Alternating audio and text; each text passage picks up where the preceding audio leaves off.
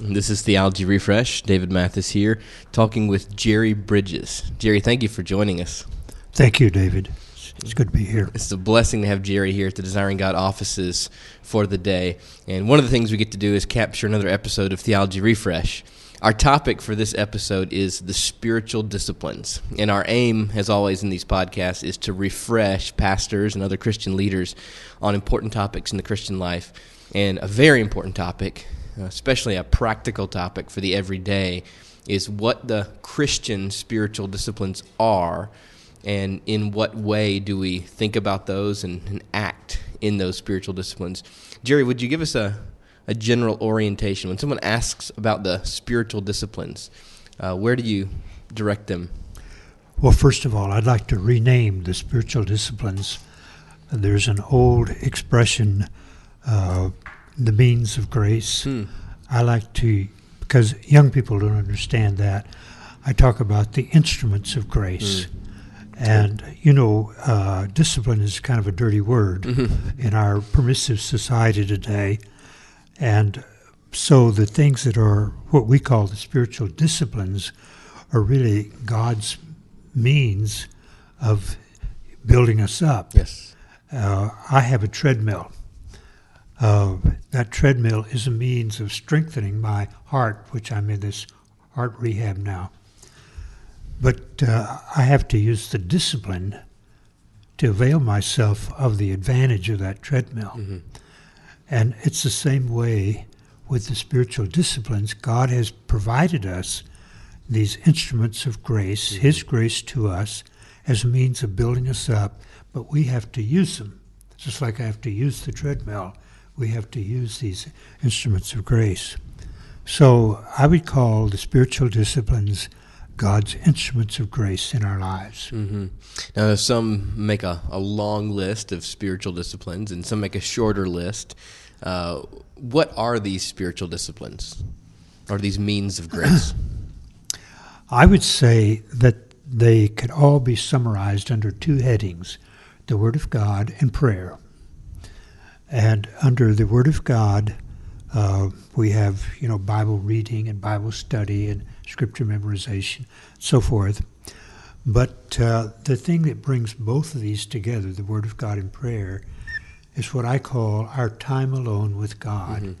Most people say the quiet time. I don't particularly like that expression. It doesn't communicate. Uh, but so I use the term time alone with God and I think, particularly for those in Christian ministry, it's very important that we get this time alone with God, not to prepare sermons or anything, mm-hmm. write books or anything like that, but to refresh our own souls. Mm-hmm. We need that daily experience with God in the Word and in prayer to refresh and build up our own souls. Very good. So uh, people will talk about whether uh, that it's uh, advisable to have that in the morning, first thing the day, or anytime throughout the day? What, what kind of advice do you give people who are uh, just beginning to practice the spiritual disciplines, these means of grace for themselves? Well, I would say the time of day when you can be uh, most free from everything else, and in other words, you can set aside all of your mundane responsibilities and so forth and focus strictly on the Word of God and prayer. Now, for me, I'm a morning person, mm-hmm. so that's first thing in the morning. Uh, f- for other people, it might be late at night when, you know, the day is all over and they can sit back and relax and have this time. I'd say for uh, mothers with small children, particularly infants, uh, it would be that time of day when the children are napping and they can take that time to be alone with God. It's to be alone with God is the central thought in that. Mm-hmm. Any advice for pastors and, and other leaders in terms of how they work through Scripture in a personal season of communion with God? Um, they could go deep in a verse or two. They could be reading a few chapters to get through the Bible in a year. And any of those work uh, and I use both. Uh, I my own personal practice is just to read through the Bible from Genesis to Revelation. I used to do this once a year. I've backed off from that, and now I just read through the Bible however long it might take. And the reason I do that is because, as you mentioned, like in the historical books, you might read three chapters or something like that. But when you get to Paul, you might read three verses. Mm-hmm. And it has so much content there that you want to stop and reflect upon that. And so, to me, the object is not to read this chapter, but it's to spend time with God mm-hmm. through His Word. Mm-hmm. We, we, do hear a lot, uh, and we talk about the spiritual disciplines and, and communion with God uh, in reading the Bible, studying the Bible. Anything you'd have to, to say in terms of, of practice for prayer for us? Uh, yes. Um, I use the Lord's Prayer in Matthew 6 as my example. I don't think that uh, we're to slavishly follow those expressions, but that prayer is divided into two parts. The first half is pertaining to God. His name be hallowed, His will be done, His kingdom come. The second part pertains to us. Give us today our daily bread. Forgive us our sins. Lead us not into temptation. And so I believe that my priority in prayer is to focus first of all upon God. Mm-hmm. That the very f- the most important prayer I can pray is hallowed be your name. Mm-hmm.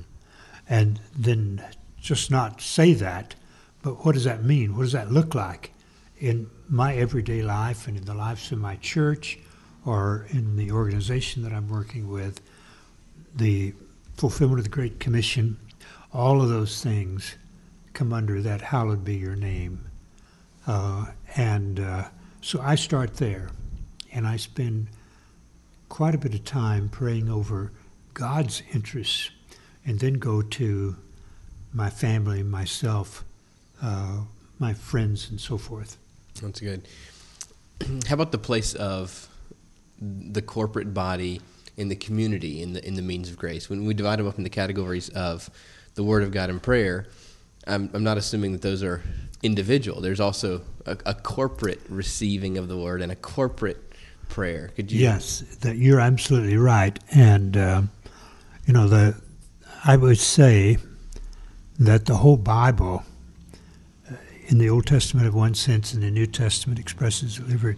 But the whole Bible assumes community. Mm-hmm. We're not lone rangers. Now, each of us have our own individual responsibility.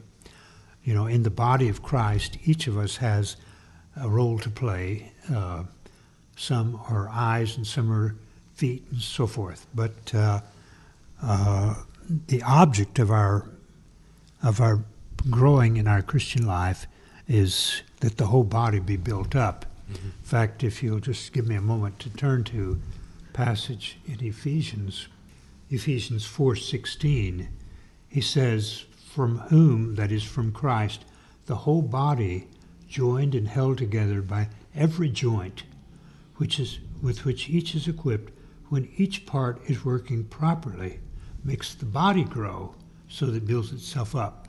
So our our responsibility is not just to become more spiritual ourselves, mm-hmm.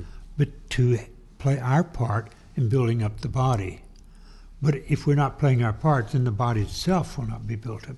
So it's not either or, it's both. That's good. We both have a, I mean, we have a responsibility to practice the spiritual disciplines ourselves, but also in order that we might do that in community. Oh, that's really good. That we can be a means of grace to others. Right, For exactly. Instance, like a Hebrews 3 12 to 14. Mm-hmm. Take care exactly that you would see an evil heart of unbelief in somebody else and mm-hmm. take the initiative, go after them, and pray for them, and speak yeah. truth into their lives. Yeah, one of the frequent expressions in the in the epistles is one another. Mm-hmm. Love one another, exhort one another, care for one another, so forth. Very good. How about the some would call them sacraments, some would call it ordinances. In, in particular, we as Protestants hold to two baptism and the Lord's Supper in what sense are they a, a means of grace or a, a, kind of spiritual discipline, even though they don't fit quite in the same category of things that we'd practice personally in the morning? Well, first of all, just to acknowledge that there is, some people call the sacraments, some people call them ordinances. And uh, to me, that's not so important as long as I get to the substance. That's right. Uh, for baptism, uh, and unfortunately, I think most people, when they are baptized, uh, do not recognize this, but baptism is symbolic of the fact that we have been buried with Christ and raised again, that we, we are united with Him in His death and His resurrection to newness of life. And Paul brings this out very vividly in Romans chapter 6. And that's the beginning of his teaching on sanctification. We first of all have to realize that we have died to the world. We've died to the person we were in Adam, and we're now alive in Christ Jesus.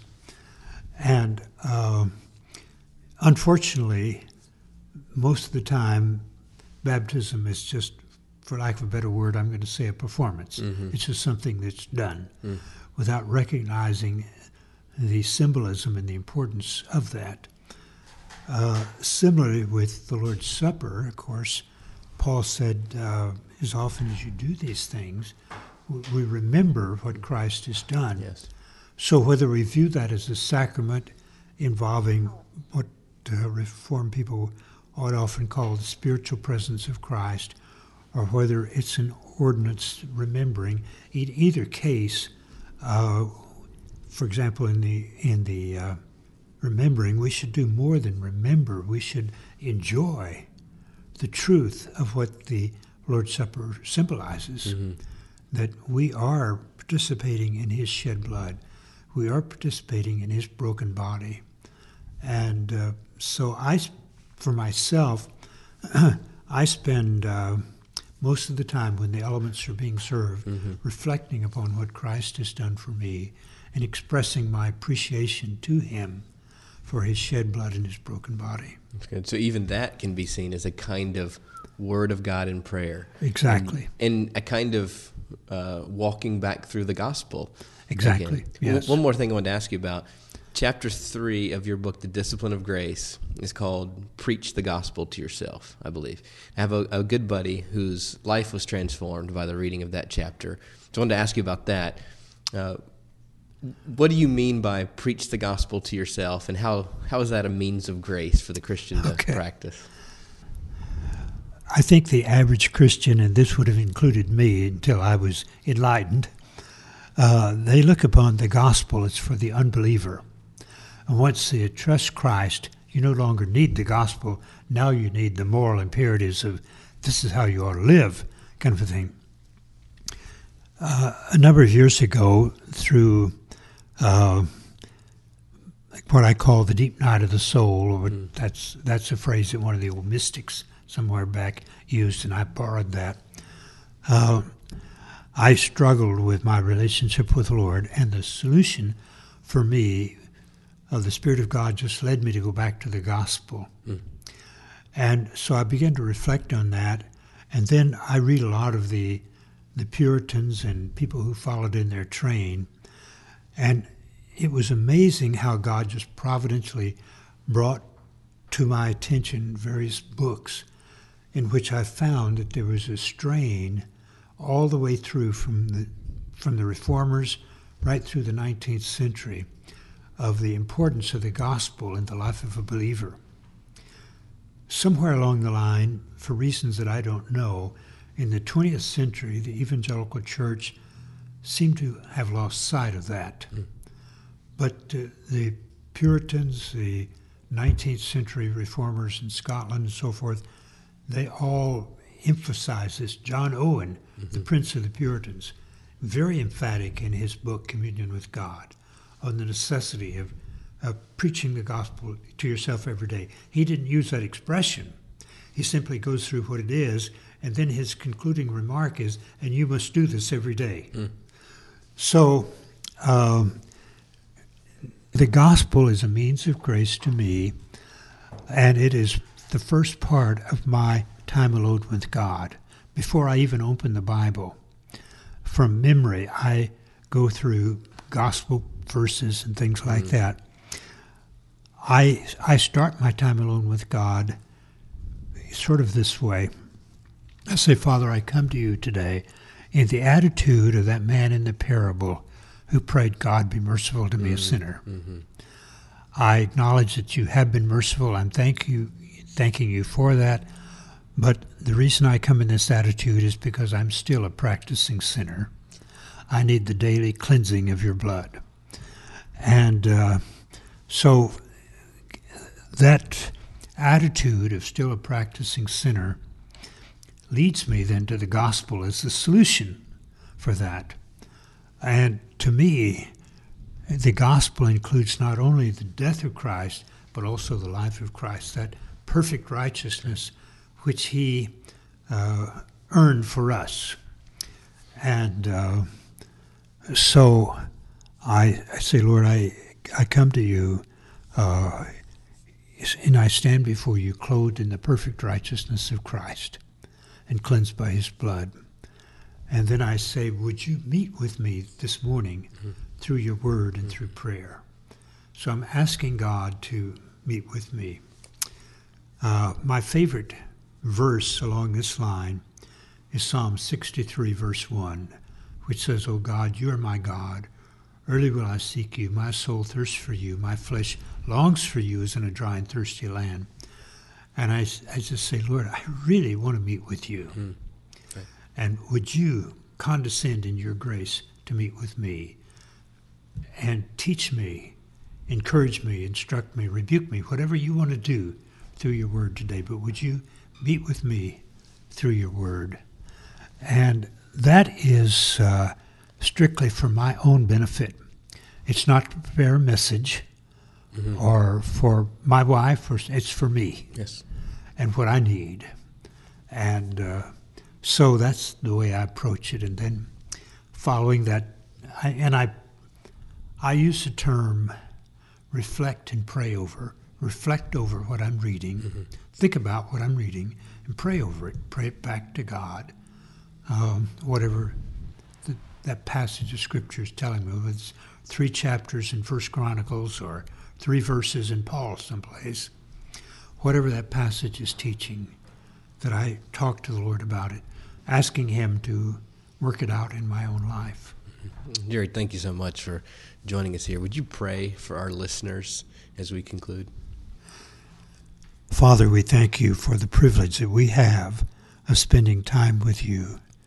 We think of you who are the infinite God who created the universe and now sustains it uh, every moment of our lives, every moment of the existence of your universe is sustained by you. And yet, Father, you have condescended to send your Son to be one of us and to live and to die in our place. And we thank you for this, and we thank you that through our union with Him, we can have this relationship and fellowship with you. And I pray that you would bless these thoughts that David and I have shared together this morning to encourage and strengthen our brothers and sisters in Christ, that our, all of us, our time with you, would be more fruitful in our lives. And we ask this in Jesus' name. Amen.